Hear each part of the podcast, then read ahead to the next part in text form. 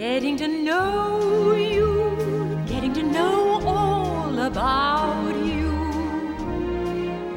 Today, we're getting to know sound engineer Travis Kennedy. Travis has worked with Ryan Adams, The Roots, Regina Spektor. He worked at Electric Ladyland Studio in New York City before moving to Austin. He's worked with Eddie Kramer of Jimi Hendrix fame, Jamie Candiloro, REM. He currently works with renowned engineer Tim Palmer, who mixed the album 10 for Pearl Jam, one of my personal favorites. He's most recently worked with Blue October, Quiet Company. He worked on an album that won like 10 Austin Music Awards, which is pretty amazing. And of course, Travis, your favorite ever was working with me. I know, you don't have to say it. Travis was the recording engineer for our Whisper of the Moon studio session with Tosca String Quartet, and he also mixed the album. I hear your voice ringing against the window pane and pull the blanket tighter. Do you have a favorite song in this collection? Different times I have different favorites, I think. Overall, I think maybe Almanac is my favorite. It's a great track and it's it's pretty dark and I really like it and I love the harmonies on it and String Quartet did an amazing job and the performance is so intimate.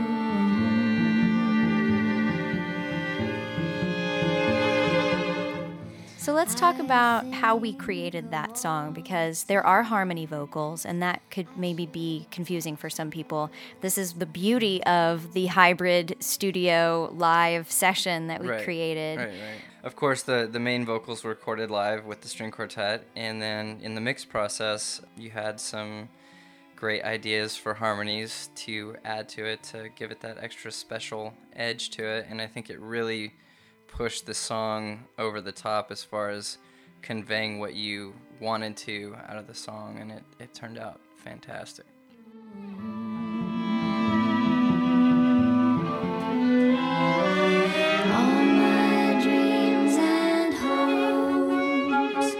Part harmony on Almanac, and then I did some doubling. Cam Rogers came in and did Shaker, which is really low in the mix on Little Star. Then the next day, we had Rye Dog Johnson come in and put electric guitar on O Light, which is really low in the mix, but it really does. There's something about his guitar on that that glues the whole thing together.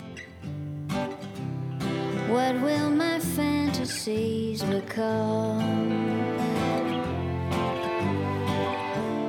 Because it was created in a studio, that quality of sound is so wonderful. It's enhanced by the fact that there was all of that energy there from the small audience. We had the best of both worlds there, Yeah. and I think the challenges and the limitations served the project better.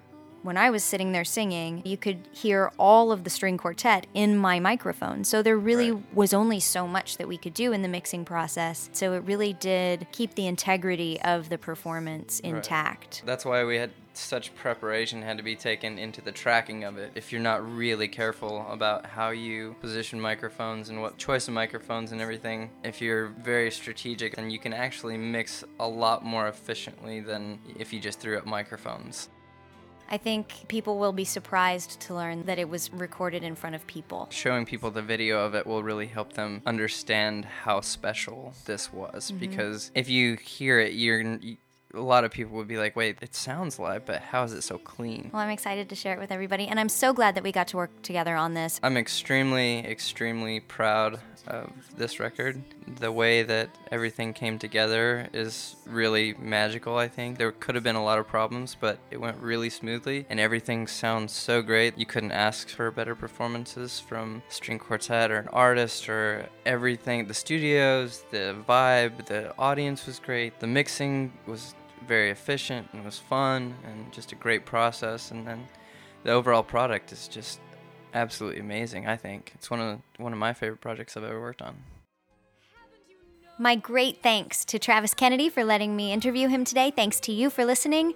Hey, we've just got a few more days in our Kickstarter campaign, so I hope you'll check it out and pledge what you can and help us to make this possible. Thanks so much. Ciao till next time.